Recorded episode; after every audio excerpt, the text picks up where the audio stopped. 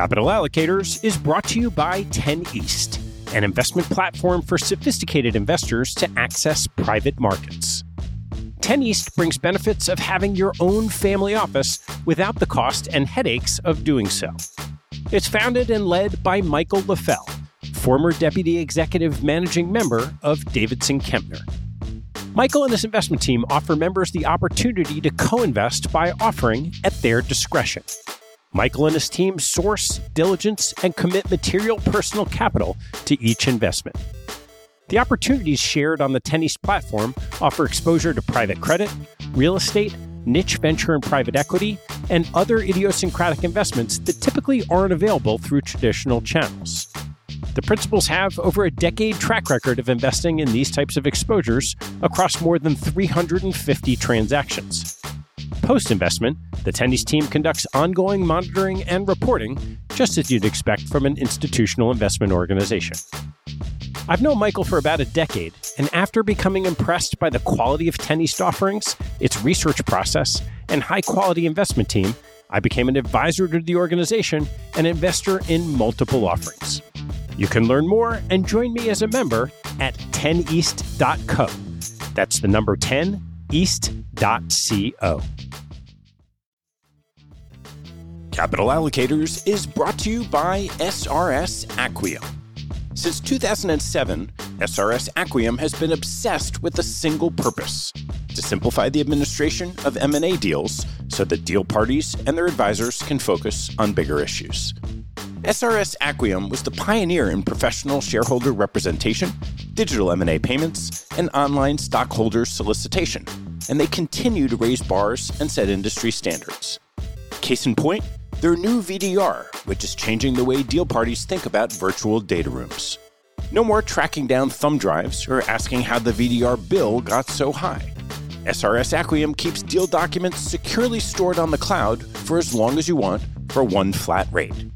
And working with SRS Acquiom means you get the simplicity and stability of a single best in class partner from the pitch book through the last dollar out.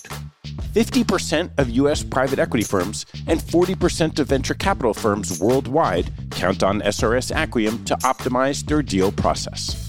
To learn more about how SRS Acquiom is simply the smartest way to run a deal, head to srsacquiom.com. That's S R S A C Q U I O M dot com.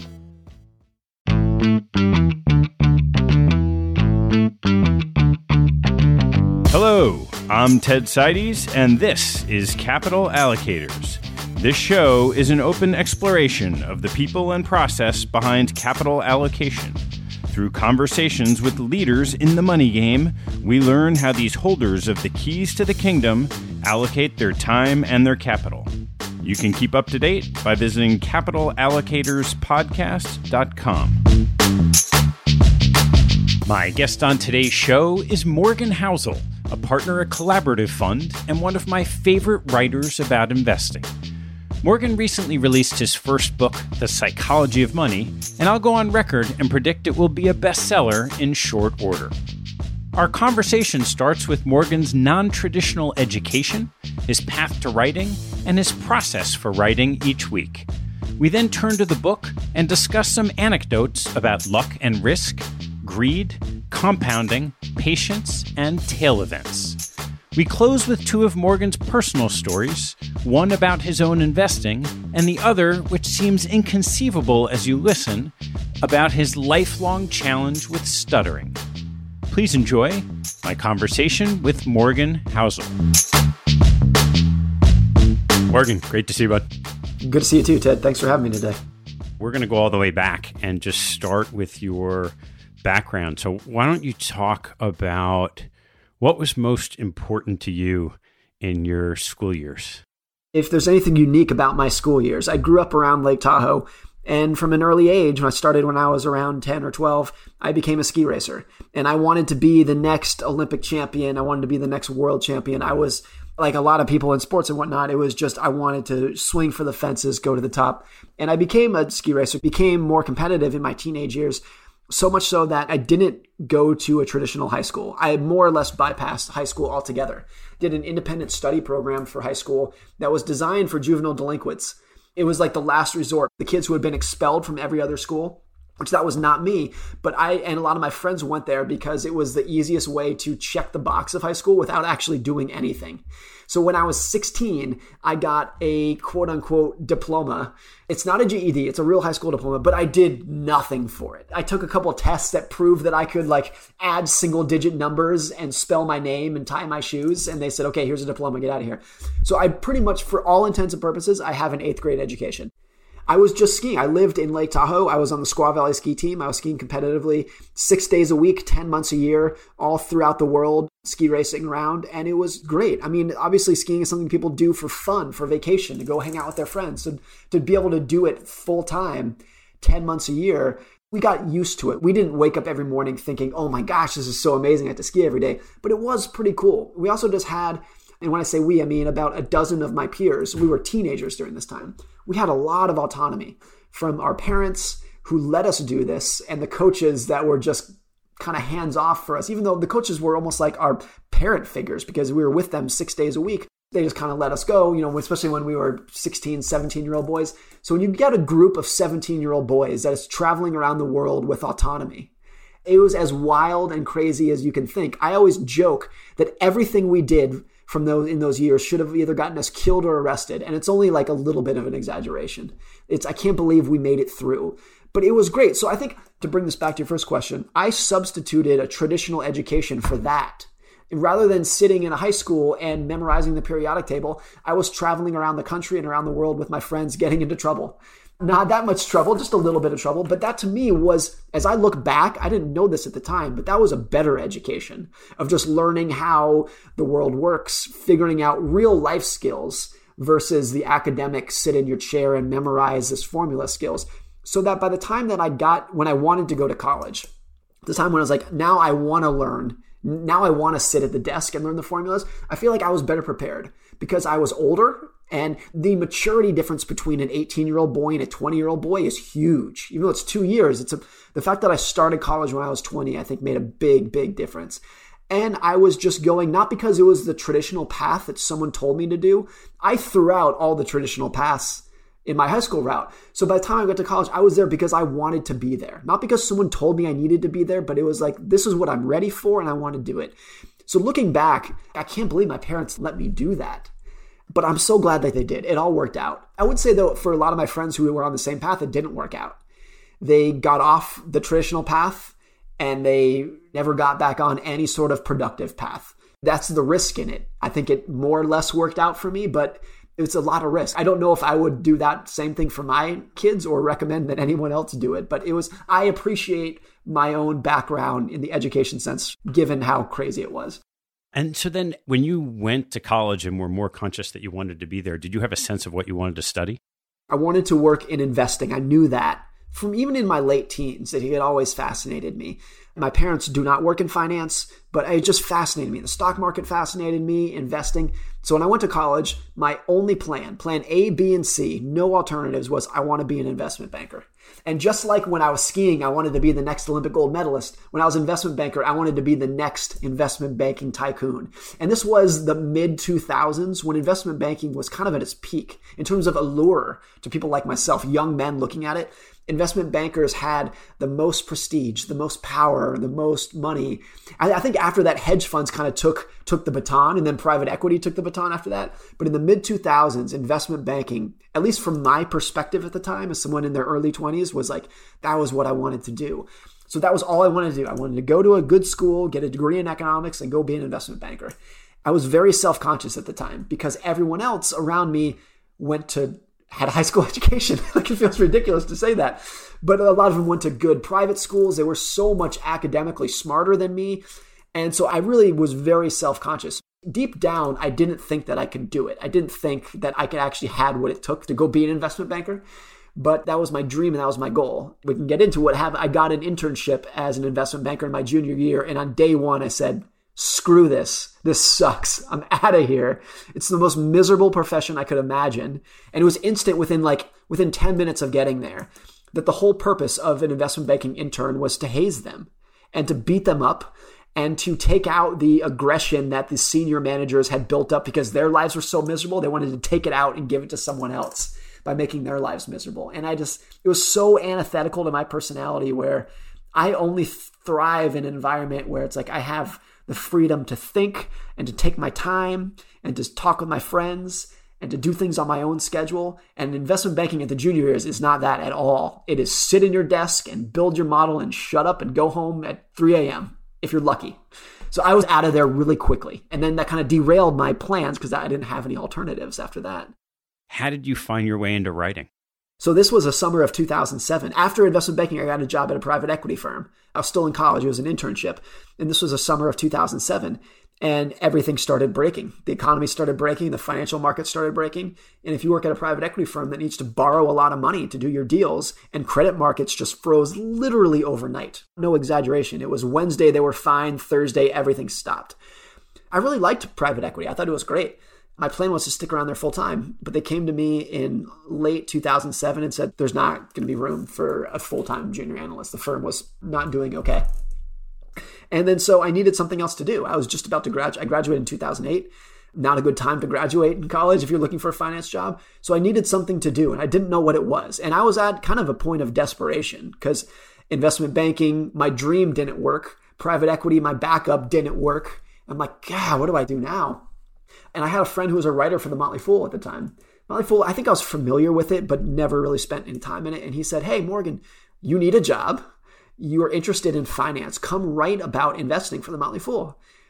And it had zero interest to me whatsoever. Because of my lack of high school background, I had no writing experience at all. I studied economics in college, which you don't need to write very much. It's taught as a very math based field. I had no writing experience, zero, since eighth grade, let's say. So I thought, look, they're never going to hire me. And I don't even want to do this, but I'll apply. And lo and behold, they actually hired me. And I thought, oh my, this is a joke. I have no idea what I'm doing. But I ended up loving it. Not just thinking like, oh, this is a job that I can get by. Almost from day one, I was like, I love this. I love writing. I've always been fascinated in finance, but to sit down and think about a topic and research it and then get to tell other people about it who are going to read it and comment on it, I'm like, it was instant. It was as instant as investment banking was unappealing to me as soon as I wrote my first article at the Motley Fool, it was like, this is it. This is what I want to do. It was so obvious to me that I loved it. And then so I thought, even at the time, early on, I thought, I'll do this for six months until I find another private equity job. But I ended up staying at the Motley Fool for 10 years. And I wrote over 3,000 articles while I was at the Motley Fool. That's kind of where I learned how to do it and just completely fell in love with with writing in general, but particularly my first love is finance and investing, particularly in public markets. And then I love the fact that I can just wake up every morning and learn about investing. And then the fact that I got to write about it and tell people. And then I fell in love, secondly, with the process of writing. Writing is a really great way to clarify your thoughts and the vague ideas that you have in your head, the gut feelings, to be able to sit down and put them to paper and clarify your thoughts for better or worse. Sometimes when you put them on the paper, you look at it and you say, "Oh, this gut feeling that I have is actually ridiculous." When I put it into paper, I don't I don't have a clarified view of what I'm thinking about. And sometimes this vague idea that you have in your head when you put it into paper, then you say, oh, now I understand it better. Now that I've forced myself to articulate it, I understand it better and I can do something useful with it. So I just fell in love with the writing, and that's what I've done ever since. How did you coalesce onto, call it a theme, or maybe it was a beat for the fool in the content of your writing? So it's interesting. When I started the Motley Fool, they said you need to pick a sector to cover. Every writer had to be a sector specialist. And I said, I, I, don't really have a sector that I'm interested in. Like, what do you want me to do? And they said, great. Well, no one is covering banking for us right now. You can be our banking writer. And I said, cool. Like, uh, great. I'll cover banks. And they, again, this was 2007. So by 2008, my first full year writing, all the banks imploded. I got this sense of anxiety because you know, I was covering, let's say, 10 banks throughout 2008. And by late 2008, only like four of them existed anymore. They were, the rest were gone or merged. That just gave me a window into the financial crisis. Of course, that was a story of the banks. So then I just got really interested and in covering full time the great financial crisis that ensued after the panic of 2008. And over time, I realized that the explanations for what was going on from 2008 to 2012, you know, let's call that the financial crisis, you could not find in a finance textbook. And you could not find in an economics textbook. The decisions that people had made and were continued to make just you could not explain through the normal field of finance. It wasn't in those books, but you could find it. You could find the explanations for what was going on in a psychology textbook, and in a history textbook, in a sociology textbook. People have been acting around greed and fear and scarcity and opportunity in the same ways for millennia. And it's explained in, it was just clear to me that the explanations were not financial, they were psychological and historical. I became a lot more interested in the historical and psychological approach to investing. You can call it behavioral finance. I've always viewed it more along the lines of like the intersection of psychology and history.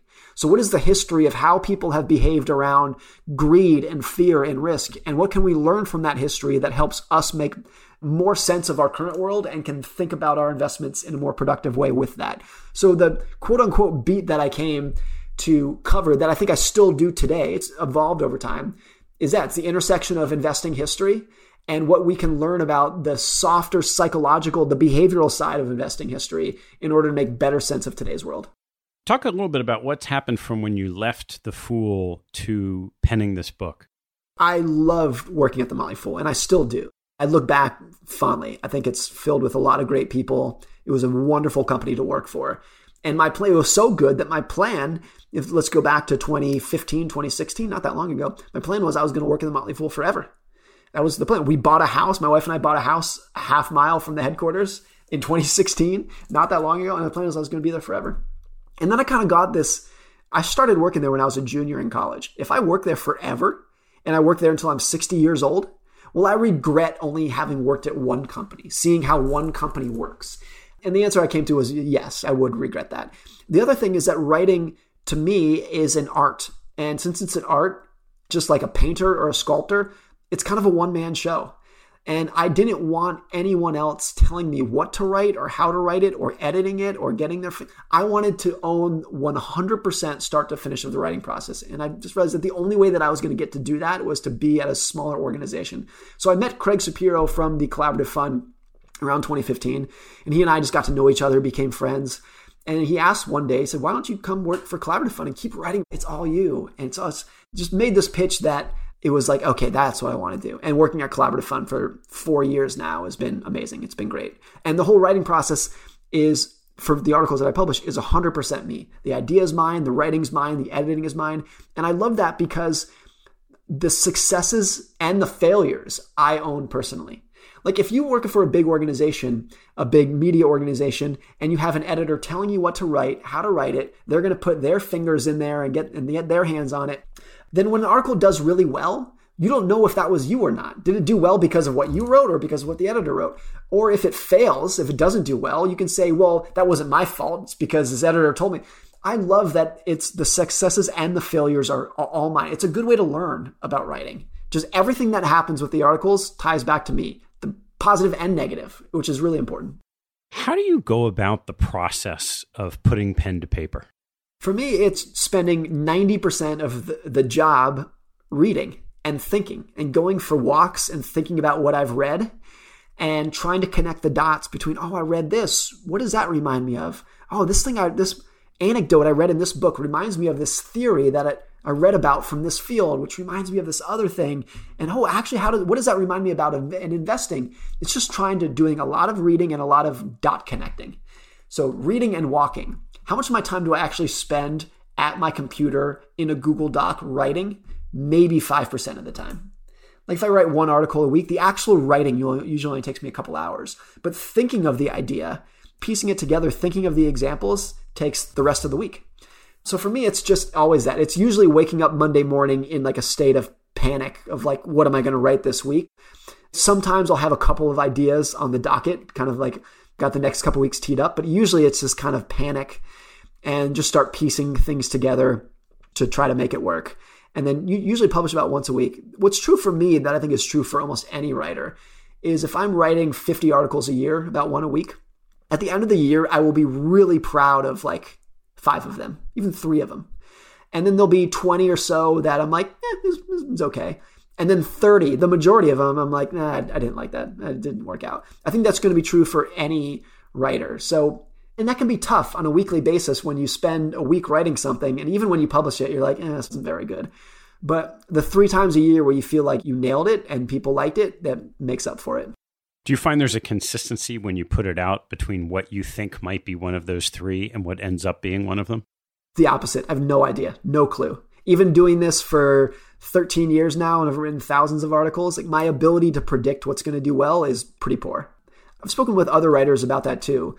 I think it's just the formula for what's going to work. Well, I mean, the first thing I would say is I think 90% of virality, if your article does really well and it's you know doing well on social media, 90% of virality is luck. The other 10%, like it, it needs to be good, but you can write something that is very good that doesn't take off because virality is when one person retweets it and then it got seen by another big person. It's like this chain of luck that you can't really predict. So, if there is any formula to it, well, there's two things. I would say people really love when you write something that they already know. They intuitively know this idea, they just never put it into words. Because then when they see it in words, they instantly think, yes, you're right. Of course you're right. I've always felt that, but I've never seen someone say it. Rather than coming up with this crazy idea that they've never heard of before, because then they got to rack their brains and say, well, is that really true? What about this? Like, I'm trying to understand what you're trying to say. Versus if it's something that they feel in their gut and you put into words, that's when people just say, I love this. That's what it is. And so the takeaway from that is a lot of times what does really well are the really basic articles where when you're writing it, you're like, this is so obvious. No one's going to think this is interesting. It's so obvious. But the obviousness, if that's a word, is what people love about it. It doesn't take a lot of bandwidth from their brain to get the point you're making.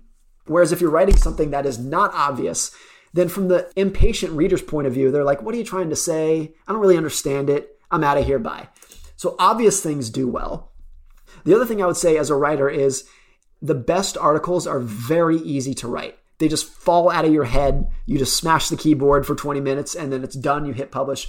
And the reason it is so easy to write is because the idea is very clear in the writer's head.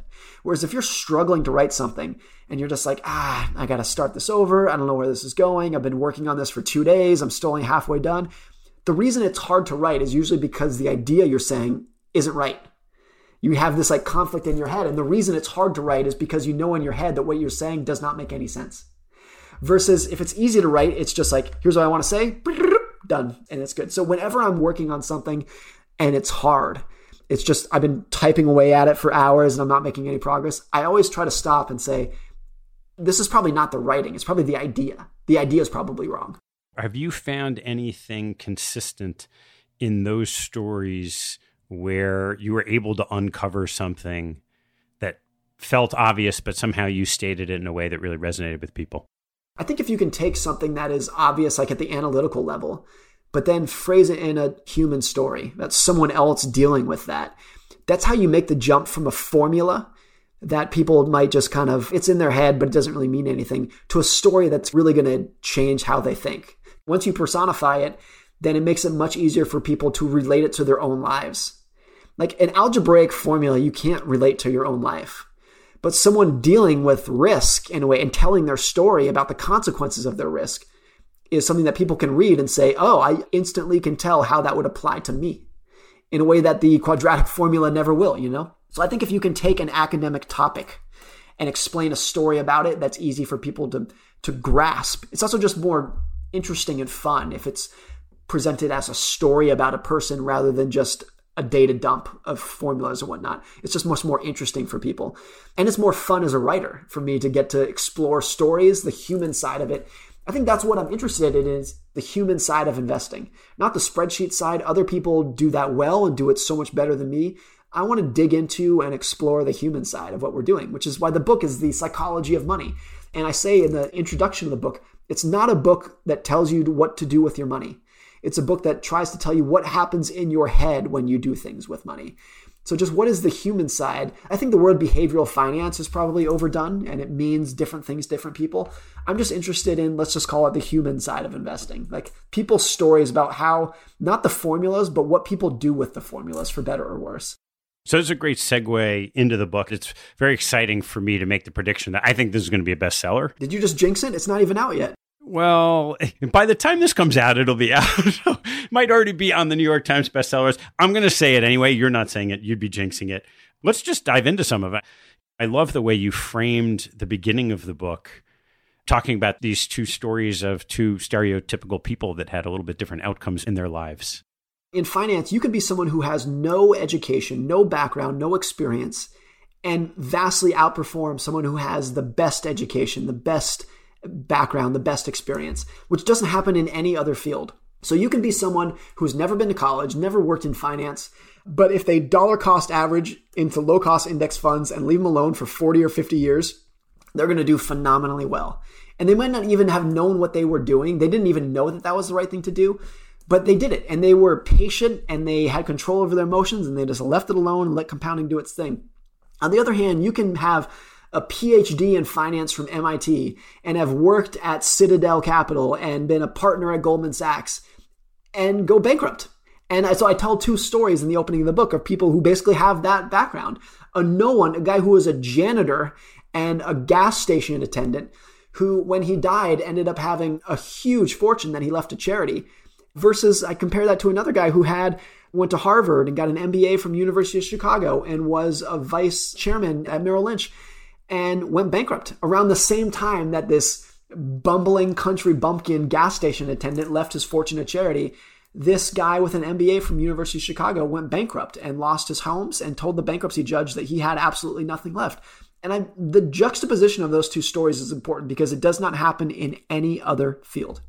It's impossible to think of someone with no education, no background, performing open heart surgery better than a Harvard trained cardiologist. Like that world would never ever exist. It's impossible to think of someone with no architect, you know, engineering background building a hundred story skyscraper just on their spare time. It's impossible. It would never happen. But that does happen in finance. On one hand, you could say, well, that happens because there's luck involved. People who have no idea what they're doing can do well because they got lucky. Sure, that's true.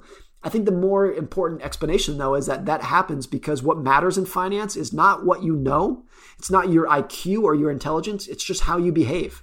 That's the most important. It's not the only thing that's important, but the most important part of finance is your relationship with greed and fear and who you trust, knowing and understanding your own personality, your own goals, these soft things that have nothing to do with how we traditionally teach or think about finance, but make all the difference in the world in terms of their real world outcomes. There is always this question of the degree that luck plays into success and careers. I know you tackle that talking about both luck and risk in the book. So I tell the story about Bill Gates, two sides. There's one side of this that may be a little bit well known. The, the other part is less well known. But Bill Gates went to the only high school in America that had a computer. And the computer that they had was more advanced than most of the computer programs had at the top universities. He had that from the time he was 14 years old, the only high school in America that had this. And he makes no qualms about what that meant. He gave the graduation speech at his high school, his former high school in 2005, and he said, Lakeside is the name of his high school. He said, if there were no Lakeside High, there would be no Microsoft. The only reason Microsoft came to existence and Bill Gates became the computer genius he was is because of the dumb luck of where he happened to be born, where he lived, and his parents' ability to send him to this private school that had the only computer in the country. It was a dumb luck set. And of course, that, does not mean that Bill Gates is not genius and one of the hardest working, brilliant corporate executives. He is all that. But there is a massive element of luck that got him to where he is. On the other hand, while Bill Gates was in high school at Lakeside, when his, as he describes it, his best friend, a guy named Kent, was just as interested in computers as Bill was. As Bill describes him, he was smarter, not just about computers, but about business. He was just a higher level of intelligence than Bill was. He was more ambitious than Bill was. He always had this idea of how to build a great company. And Bill describes it that he and Kent had planned to go off to college together and probably start a computer business together. But before they graduated high school, Kent died in a mountaineering accident. He died when he was 17 years old. That is Bill Gates' success is driven by luck. It doesn't mean there wasn't hard work, but he had this element of luck by going to Lakeside School. And his friend Kent, who had just as much tenacity and genius as Bill did, experienced risk. He died in a freak accident and didn't get to experience anything. So luck and risk, as I said, are like the opposite sides of the exact same coin. They're both just this idea that there are things that happen in our life outside of our control that can have a bigger influence on our outcomes than anything that we intentionally do. That's true for both sides of the equation. And what's hard about luck and risk is that they're very hard to measure. Luck is really hard to measure because it almost seems insulting. I've tried to measure my words here because if I say Bill Gates is lucky, it makes me look like I'm discounting his hard work, like I'm jealous of him. And it's not that whatsoever, but it's just hard to look at someone who is successful and say they had luck. Most successful people don't want to admit that their success was due to luck, and outsiders look like jerks if they express luck on someone else. So luck kind of gets swept under the rug. Risk is also the same because if someone fails, it's easy to say, well, that person didn't make the right decisions. We usually look at success and failure as binary. If you are successful, you made the right decisions. If you weren't, you made the wrong decisions. But when you realize that, like, we're all just trying to make probabilistic decisions of, let's say, you know, the odds of success are 80% in your favor, let's say. That means that 20% of the time you're going to make the right decision where the odds were in your favor and still end up with a bad outcome. Or the, let's say the odds of success are 10% in your favor. That's a terrible bet. 90% chance you're going to fail, but 10% of the time you'll get the right result. So the power of luck and risk and the difficulty in measuring them and accepting them has a big impact on how we think about finance, how we think about investing, business, and life. And I think one of the biggest outgrowths of that is that it's very hard to pick who we should admire. Who are our role models? And how do we look at other people and say, well, Bill Gates did this, so I should try to emulate that? In a good, in an innocent way that might be really important. But if you don't, if you can't recognize how much luck that you might not have, that he did have that sent him to his path, it's difficult. Like, how do you admire them? How do you take away an example for them? One of the examples I use is Mark Zuckerberg was offered a billion dollars to sell Facebook to Yahoo in I think 2006 which at the time it was like getting a billion dollars for your two year old social network. You're going to be crazy not to take this. And of course, he turned it down. And people look at that as a genius. He saw the future. He turned down this big offer. What, you know, good for him. He's so smart. He saw the future. A couple years later, Yahoo was offered, I think, $50 billion to sell to Microsoft and they turned it down too. And in hindsight, we say, you idiots. I can't believe you didn't sell to Microsoft. How could you not? They were offering you so much money. Why didn't you take it? So how, like, what is the takeaway from that? We obviously admire Mark Zuckerberg for turning down the offer and we ridicule Yahoo for turning down the offer. We look at it binary, but both those decisions may have been the same. Like you can easily imagine a world in which we look back you know, let's say Facebook failed and we look back at Mark Zuckerberg as this idiot 22 year old who turned down a billion dollars. Or we look back, let's say Yahoo did sell to Microsoft for $50 billion and we just looked at them and say that was, they were so smart for selling because their future was obviously nothing. So it's really hard to judge people and outcomes when we don't know how much luck and risk were involved. I want to take a break in the action to tell you about NetSuite by Oracle helping businesses accelerate growth and run better with a suite of ERP, financial, CRM, and e commerce products. Here are three numbers for you to remember 36,000, 25, and 1. 36,000 is the number of businesses that have been upgraded to NetSuite by Oracle. NetSuite turns 25 years old this year. That's 25 years helping businesses do more with less, close their books in days, and drive down costs and one because your business is one of a kind. Get a customized solution for all your KPIs in one efficient system with one source of truth. Manage risk, get reliable forecasts, and improve margins. Everything you need all in one place. Right now, download NetSuite's popular KPI checklist designed to give you consistently excellent performance, absolutely free at netsuite.com/allocators. That's netsuite.com slash allocators to get your own KPI checklist. netsuite.com slash allocators. And now back to the show. We're looking at almost like the beginning of the story and the end of the story and then talking about outcomes. And there are a lot of the stories in the book are somewhere in the middle. So, you know, one of them, obviously, with emotions is greed. And this notion of, you know, people could be successful and lucky and then try to keep going. The story that I tell about Raj Gupta and Bernie Madoff is just the concept of enough. And what's so interesting about Bernie Madoff, a lot of people don't realize this, but Bernie Madoff had a legitimate business, not a fraud. He was a legitimate market maker. And by most accounts, he was making tens, maybe a hundred million dollars in a legitimate, legal, perfect way. Like he had so much wealth and success legitimately, but it was never enough for him. the legitimate success, tens, maybe hundreds of millions of dollars that he made legitimately, was so inadequate to him that he had to keep pushing all the way to breaking the law, ruining people's lives. His two sons, of course, one of his sons ended up committing suicide. Like he went so far in, like it was never enough. Raj Gupta is similar in terms of he was the leader of, of McKinsey and he was so successful. At, at, later point in his life, his net worth was over $100 million. Like massive success by any definition. And as some people who knew him described in it, it was never enough. He didn't want to be a hundred millionaire. He wanted to be a billionaire. So he pushed and pushed and pushed. And the story, this happened around 2008, had to do with insider trading around Berkshire Hathaway's deal with Goldman Sachs that he tipped off some hedge funds about, ended up going to prison.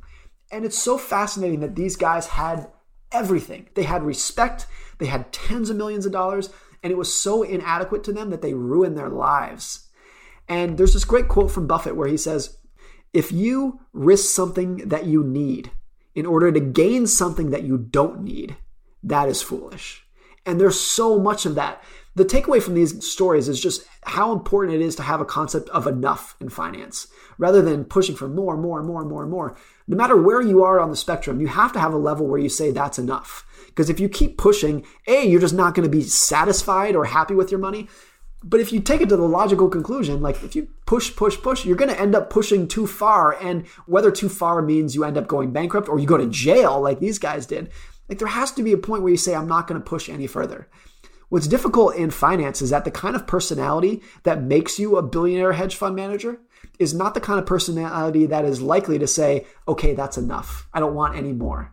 The people who have done really well can balance those two, that barbell personality but it's rare and it's difficult. A lot of people will just they'll keep pushing until they realize they ran off the edge and it's too late. You mentioned Buffett, and Buffett certainly always comes up in stories. And one of those, which I know is near and dear to your heart, is the power of compounding. In terms of, of Buffett, the story that I told was look, his net worth today, when I wrote it, it was $90 billion.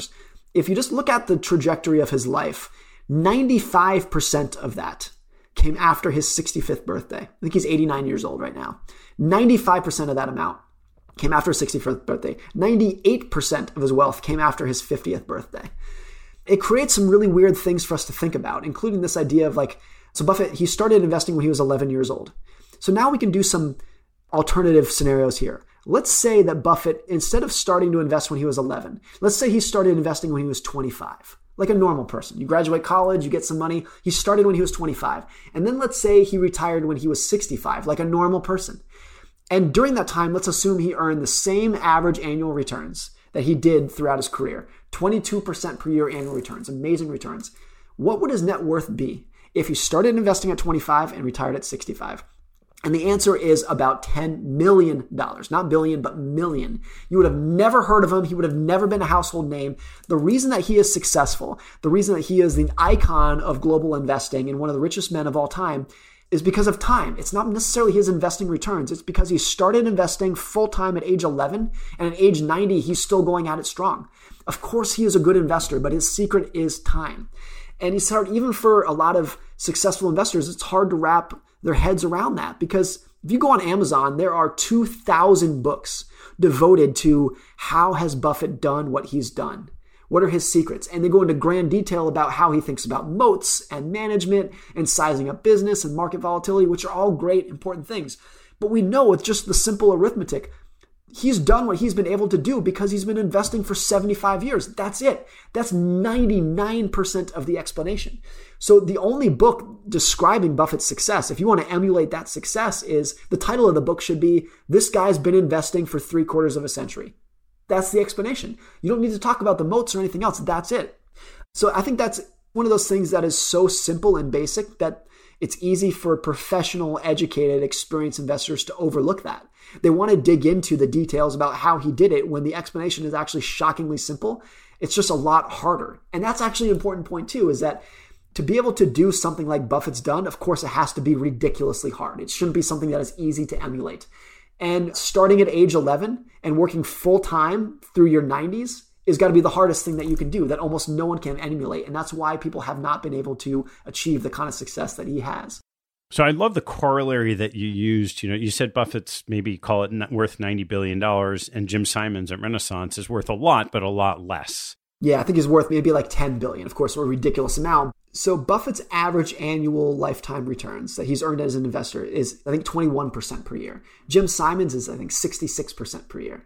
So I went back in the book and I said, okay, what if Jim Simons had been investing for as long as Warren Buffett and he had earned 66% annual returns from age 11 to age 90? What would his net worth be? And it was a number that I didn't even know existed. It's quintillion, quintrillion, quinbillion. It's a number that I had to find a special calculator online to give me this number. It's a truly just like out of this world figure. This is a ridiculous number because Jim Simon is a much better investor than Buffett in terms of annual returns. But Buffett is much wealthier just because of the amount of time he's been doing it for. It just drives home the point of how something like time can lead to not just improve your results, but explain 99% of the results in investing. And of course, the irony in all this is where does all of our attention go into the, in the investing industry? Most of us will say we are long term investors. We want to be long term investors. But all of the attention in the media and people's actions is a quarter to quarter, maybe year by year thing. It's just very hard to think in terms of decades and generations when we have so much information coming at us to begin with. About a decade ago, I went to a conference where Jeremy Siegel was presenting. Jeremy Siegel is a known long-time bull. He's always been bullish, and his book is called Stocks for the Long Run someone in the audience pointed out that at the time, I think this was 2010, 2011, they said bonds have outperformed stocks over the last 10 years. So doesn't that contradict all of your arguments? And Jeremy Siegel said something to the effect of, I'm not interested in what happens over a 10 year period. That means nothing to me. He was like, I'm interested in what's going to happen over the next 50 years. And then so we often come to these conclusions that one person is wrong and the other person's right, when it's actually they think the same thing, they're just thinking in very different time scales. One of the other things you mentioned about Buffett is obviously he's been at it for so long and he hasn't really had hiccups along the way. But you told the story of Buffett's third partner. So obviously the duo of Buffett and Charlie Munger is well known. They are the investing business duo of the last half century. But if you go back to the 1960s, there was actually a third member of the group, a guy named Rick Guerin, who was part of the Buffett Munger investing mafia. He was kind of an equal part of that group. Charlie Munger tells a story about when Buffett and Munger interviewed the CEO of See's Candy before they bought the company. Rick Guerin was kind of the main guy who was leading that conversation. He was part of that group. And Rick Guerin's still around. He's still an investor, but obviously he's not the multi billionaire trio. So years ago, a guy named Mohnish Pabrai won the annual auction to have lunch with Buffett, where you get to sit down and have lunch with Warren. And Mohnish Pabrai asked Buffett, he said, What happened to Rick Guerin? I've read about him in the past as being part of the group, but where is he now? And as Warren explained it, he said, look, Buffett and Munger always knew that they would be rich. They knew it was going to happen. It was just a matter of time. So they were in no hurry to do it. They were patient about how they were going to get there. They had no desire to rush it. So they were just investing, doing their thing, letting compounding work. But Warren said Rick Guerin was a little bit more impatient. He wanted to get rich faster. So he was buying Berkshire Hathaway stock, I think this was in the mid 1970s, on margin with leverage. And then the 1970s bust happened in the stock market, and he basically got wiped out. He basically got margin calls. Buffett actually bought the Berkshire stock from Rick Guerin to kind of bail him out. And that, in terms of investing, that was kind of what wiped Rick Guerin away. When Buffett and Munger were still compounding year after year after year, Rick Guerin kind of got wiped. So here's another thing of like Rick Guerin was just as smart as Buffett and Munger, had just they had the same investing skills, but he was a little bit more impatient than Buffett and Munger was. And it made all the difference in the world. It wasn't a little bit difference. It was he effectively got wiped out in the 1970s while Buffett and Munger just kept going and going and going. So here's another thing of like we dig so deep into the details of investing, the technical aspects of it, when something literally just like patience, and I guess you could call it greed, is what actually moves the needle over time and actually matters. Well, one of the things you talk about, and you can go back to the Bill Gates example, people think of Warren Buffett this way, is this notion that the tails, more than sort of a steady state compounding, are really what drives returns. Yeah, I mean, that's true in any investing portfolio, whether it's an index fund or a concentrated group of stocks. Over time, the majority of your gains will come from the, a minority of the stocks that you own. That's always going to be case that it's, just going to be driven by tails. Even in an index fund, I talk in the book about the Russell 3000 index. 3,000 you know, companies, just a basic index fund. And if you look at how it's actually performed over the last 30 years, 40% of the companies, the components within that index went out of business. They were gone, not because they merged, but because they failed.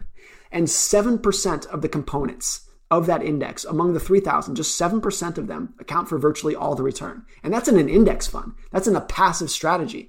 And if you look across business, across investing, that's always how it works. That just a few of the investments that you make will account for the majority of your returns. And it's hard to wrap your head around that because if you go out and you make 100 investments and 40 of them or 60 of them don't work, it's hard to take that as anything else but a failure. But you have to see that that is the normal path of how things work. Buffett mentioned years ago at a Berkshire Hathaway meeting that he has owned 500 stocks over the course of his investing career. And in percentage terms, he has made most of his money on 10 of them. So that's how it works for everyone. This was true for someone like George Soros as well, who kind of prides himself as having a very low batting average. He's going to be wrong 80% of the time. But the 20% of the time that he's right, he's ridiculously right. And that's all that matters over time. It's true for businesses as well. If you look at like Amazon, Amazon has toyed with so many different product lines over the years, whether it was the Fire phone, they've tried all these different things. Whereas only two products that it's made over time move the needle, which is AWS and Prime. They've tried everything. They've thrown everything at the wall. Same with Apple, that's tried tons of different products. The iPhone is what has made the entire company. So virtually everything in business and investing is like that, where a small percentage of what you do actually makes all the difference in the world. How do you think about that in the context of diversification, like diversified portfolios? But does it become someone's ability to predict the tail that ends up being the driver of success? You can't predict what the tails are going to be. It's, and that's why diversification is so important. Like, look, for me, uh, working at the collaborative fund, which is venture capital, obviously where it's driven by tails, of course. If we make 100 seed stage investments, five of them are going to drive all of the returns, and 60% of them won't work at all. So we've seen those tails happen a lot. And what's interesting, if you now that we've been in business for 10 years, if you look back at how we talked about our portfolio company five years ago, we would say, oh, these companies in our portfolio, these are going to be the big, these are the shining stars. This is what's going to drive the return. And if you look at what it is today, it's complete opposite. Those companies that we thought were the shining stars, a lot of them went out of business. And the companies that we were paying no attention to, we invested in them, but we're like, ah, I, don't know what they're doing. They're just kind of went on to be the big winners. That's always how it is. If you went back 10 years ago or 15 years ago and you looked at the S&P 500 and you said, what are the winners going to be? you probably would have said ExxonMobil, General Motors. You would have never said Amazon. No one would have said Amazon. What, that bookstore? Is it they're selling books? Is that what they do? No one would have ever said it. So I think it's never foreseeable. When you think that it's not foreseeable, but it's always going to happen, it's always going to happen that you're going to have tails that drive the returns. That's just when diversification becomes obvious. I write about this, I'm pretty open about this. I dollar cost average into index funds. That's how I invest. And about a week ago on Twitter, I was writing about the success of Amazon. Amazon stock is, you know, how much has gone up in the last 10 years. And someone said, if you know that individual companies can do so well, why are you an index fund investor?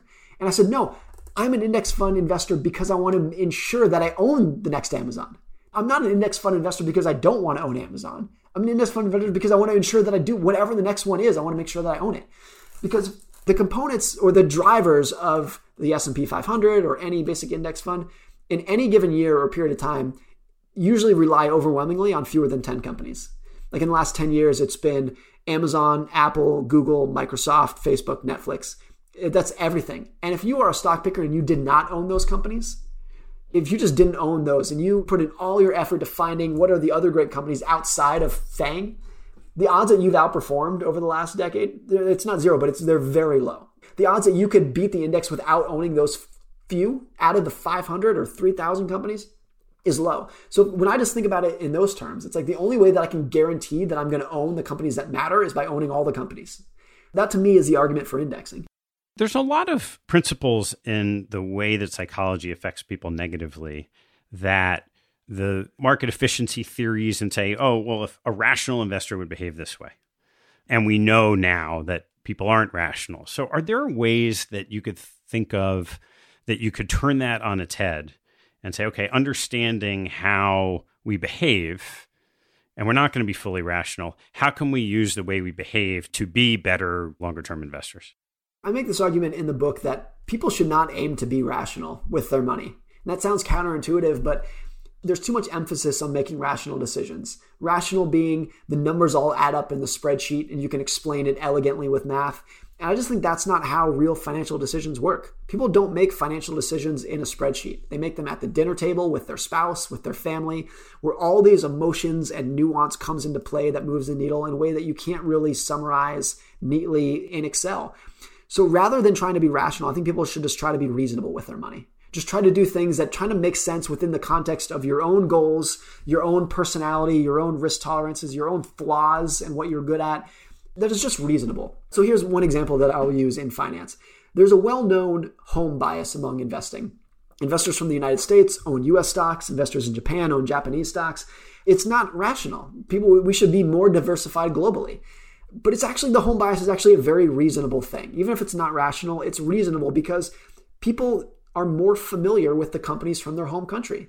They understand them better. They're more familiar. It's going to make it easier for them to make the leap of faith of dumping their life savings into these companies if they're more familiar with them. I probably have a home bias as well, investing in US index funds. It's not because I don't like Japanese companies or Chinese companies or Brazilian companies. It's just that I'm more familiar with US companies if I'm going to put all my money into these, I need to be able to be more comfortable with it so I can sleep better at night, have a better grasp on what's actually happening. So that's an example of something that I think is not rational, but very reasonable. The other that I write about in the book is paying your mortgage off, which these days is like the worst thing you could do with your money. You can get a 30 year fixed rate mortgage for less than 3% these days. Paying off your mortgage is ridiculous. But I actually think it's a wonderful thing for people who can do if you can do it just to give yourself that added sense of stability and safety and know that no one can touch your house. Your house is yours. Bank can never take it away. Bank can never tell you what to do with it. This is yours. And no matter what happens in life, you lose your job, you have a medical emergency, your house ain't going anywhere. That feeling is something that you cannot put into a spreadsheet, but it is so important for people for some, not for everyone. It's so important for a lot of people, I would say, in terms of just using their money to make them happier rather than trying to maximize their utility in a spreadsheet. At the end of the book, you do, and you mentioned this a little bit just now, you do talk about your own personal investing and how you apply sort of what you've learned and what you thought through. Is it that simple? Is it just, oh, it's so complicated. You love thinking about it, but at the end of the day, you want to own everything. You don't want to miss them you want a dollar cost average. So, you know, just own index funds. Is that it? For me, that's what it is. It's important for me to say I am not a passive investing zealot. I have a lot of respect for active managers. I know some who do it very well. Of course, it's hard. Of course, most won't succeed at it. That's how it should be. But I have nothing against active managing at all, which a lot of index fund proponents would not say that. What makes me feel good, or makes me sleep well at night and feel good about my finances, is keeping it as absolutely simple as possible. So, Ted, my entire net worth is a house, a checking account, the Vanguard Total Stock Market Index, and a couple shares of Berkshire Hathaway. And that's it. There's nothing. And I love that it's so simple. I can just wrap my head around it in two seconds. I know where everything is, I know how everything's valued. It's so simple for me to think about. That simplicity has a lot of value to me. And then for other people, it wouldn't. For some people, that's like their that's their nightmare to have something that simple. So people just got to find what works for them. But for me and my family, for my wife and I, all that matters for us, like I have no desire to be the world's greatest investor, and I never will be. So that's that's fine. But it's not a goal of mine. I just want to use my money in order to gain control over my time. Like if I can invest in a way and have enough savings that I feel like I can wake up every morning and just say, I can do whatever I want today. I can keep working. I could go do something else. I could retire early. I could find another career. As long as the money that I have gives me that option, I've checked every box that I need to have checked. And now, look, again, there are a lot of people who are more type A, and that's not them. They want to swing for the fences. But so this works for us. And a lot of people would say, well, how do you rationalize paying off your mortgage and stuff? I can't. I'm not going to try to rationalize it, but it works for us. Even if it might not work for you, it's what works for us. I want to talk about two other things before we turn to a couple closing questions. The first is almost anyone listening probably already follows you on Twitter. How do you use Twitter? Too much. It is my drug of choice in life. I'm not proud of how addicted I am to Twitter, and addiction is the right word. You know you're addicted to it when you wake up in the morning and before you've even opened your eyes, you're reaching for your phone trying to see what tweets you've missed. But I think Twitter is like the greatest communication device ever created. I don't think anything else comes close to it. So, how do I use it? I used to follow a lot more people than I do now. I've been kind of shameless about unfollowing people who people who it's not that they were doing anything wrong it's just you got to manage your feed Like the people who get overwhelmed with Twitter were not managing their feed appropriately. They're, they're overwhelmed. They're following 4,000 people and they open up their feed and it's just you know, like a waterfall constantly. You can't do that. Like, don't be afraid to unfollow people.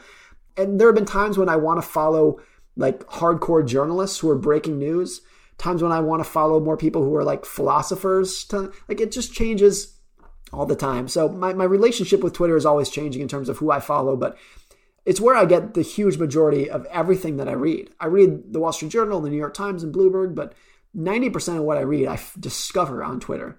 And that's why I think, in terms of just a communication device, not just talking to people, but sharing information with people, there's nothing else out there that's even close to it. So there's a string through skiing early in your life and wanting to be the best skier, and then thinking you wanted to be the best investment banker, turning into writing and this deep dive on writing of your just tackling something and wanting to maximize it. And I think it would probably shock almost anyone who's listening that you weren't always so effusive verbally as a public speaker. And so, why don't you tell the story of tackling a stutter? So, stuttering as a child is very common. About 20% of children under age five will stutter. And for the vast majority of them, it goes away. By the time they're 10 years old or something, most stutters have gone away. Mine didn't. I stuttered very severely as a child and it never went away. But to the time when I was in my early teens, late adolescence, I could barely talk. I could barely hold a conversation with anyone. It was a very severe stutter. I dealt with it even when I was a kid with denial. I never wanted to go to speech therapy. I just wanted to bury my head and pretend it didn't exist. In my early, let's call it early teen years, I pretty much talked to no one else except my parents. Didn't really talk to anyone at school, didn't really talk because my parents were the only ones who understood it, who understood why like I'm a smart kid, but I can't talk. I can't get a sentence out. I can't finish a sentence. Stuttering is a rare disability too. I've always used the example that if someone has, let's say, Down syndrome, 99.9% of people, when they see that person, instantly know this person has Down syndrome. You don't make fun of them. You treat them with respect. You understand their disabilities. Stuttering is very different, where it's so rare that even if good hearted people come across a stutter and hear someone stutter, it's very common to make fun of that person. They don't mean any harm, but it's just so rare to people that when you see someone stutter, the common reaction is, What the hell was that? I'd have never seen that. So, because of that, stuttering is a very often teased disability, which makes it very tough as a child, especially. Adults can deal with it a little bit better, but as a child, I'll give you one example, and I don't mean to be political about this, but the most common argument against Joe Biden right now is the guy can't finish a sentence. Go on any news, that's what they say about him. Joe Biden has had a lifelong stutter. That is well known. Of course, he can't finish a sentence because he stutters. Like if he was paralyzed from the waist down, no one would say, "Oh, the guy can't stand up." You just say, "Look, he's paralyzed. Don't make fun of him for that." Like, come on. But stuttering, it, like, it gives people, since it's so rare, it gives people this license. They feel like to belittle it in almost an innocent way. So my stutter in my teens was really bad, and I really thought, and I want to say I thought I knew it was going to prevent me from having any sort of successful career, particularly as I want to say, oh, I want to be an investment banker. What terrified me more than anything, and it's almost hilarious to say this now, is I just knew that I could not get through a job interview. Like, forget the actual work, forget like doing a deal. I just said, hey, the one hour job interview, I'm physically incapable of doing it. And then so I had a lot of low moments during my ambitious years of like, oh, I'm going to be a partner at Goldman Sachs oh, wait a minute, I got to do a job interview. Well, that's never going to work then because I just can't get my way through it. It wasn't until I was in my early 20s that I felt like I started getting a grasp over my stuttering. And there's no cure for it. It never goes away. My stuttering is as severe today as it was when I was a kid when I was I could barely get a sentence out. There's two sides of this, and I've written about this in a little bit more detail. There's two sides of overcoming stuttering. One is anticipating before you speak what words are going to trip you up. You have this dialogue in your head. You know the next sentence you're going to say, and you need to anticipate, oh, that word is not going to work for me. So once you can learn to predict what's going to be a problem for you, I figured that out by the time I was probably about 14, being able to predict what's going to be a problem ahead of time. And then the second skill is when you know, okay, that word's going to be a problem for me. Okay, so get rid of that word and swap in another word that has the same meaning. That's how I've gotten over stuttering. I am as bad of a stutterer now as I was before. And still, when I'm talking to my wife and my parents, I stutter all the time because I don't feel the need to swap words out. I just let it flow. If you would hear me talk, it's I'm a different person when I talk to them. So I, I really didn't feel like I had overcome it in any significant way until I was like 30. I'm 36 now, so this is a fairly recent thing. And a couple years ago, I was asked to start speaking at financial conferences. I was probably 31, 32. So this is really like a couple years ago. And I was so scared. So I've never been as nervous as I've been to do this. And it was a tiny conference. It was like 20 people watching, and I was just petrified. And my fear was that I was going to, you know, 10 minutes into it, I was just going to have to say, folks, I'm sorry. I tried. I can't do this. Thank you for your time. It went well. I got it done. And I've often equated to this as like if you were paralyzed your whole life and then you got your legs back, you would just want to run all day, just making up for lost time. And since I couldn't speak for most of my life, now that I can, I just want to talk and talk and talk. So speaking at conferences became a big thing that I do. Pre COVID, I was speaking at 30 conferences a year all over the world. And every time I walk off stage, it's this holy shit, I can't believe I did this. And it hasn't hit me yet because it was just so ingrained in my personality that I can't talk. So once you can not only do it, but speak in front of 2,000 people, like it, it's amazing. And it's what I'm most proud about in life. All right, let's turn to some closing questions. What's your favorite hobby or activity outside of work and family? To give you one that's maybe obscure and not obvious, I love, and I don't do this very often, I don't want to say this is like a common hobby, but I love reading old newspapers, and particularly when I lived in Washington, D.C., going to the Library of Congress, where they have every newspaper going back in history. I loved opening up the New York Times from 1927 and just scanning it and reading it. And it was so fascinating to me because I love history, but most history books are talking about the big events. They're talking about the standout events, the tails, World War II, the Great Depression. I just wanted to say, what was just a random Monday like in 1927 or 1862. Just pick a time. What was average like, life then? And I love it's such a fascinating window into normal life. Just the advertisements and how people talked. That to me has always been so fascinating.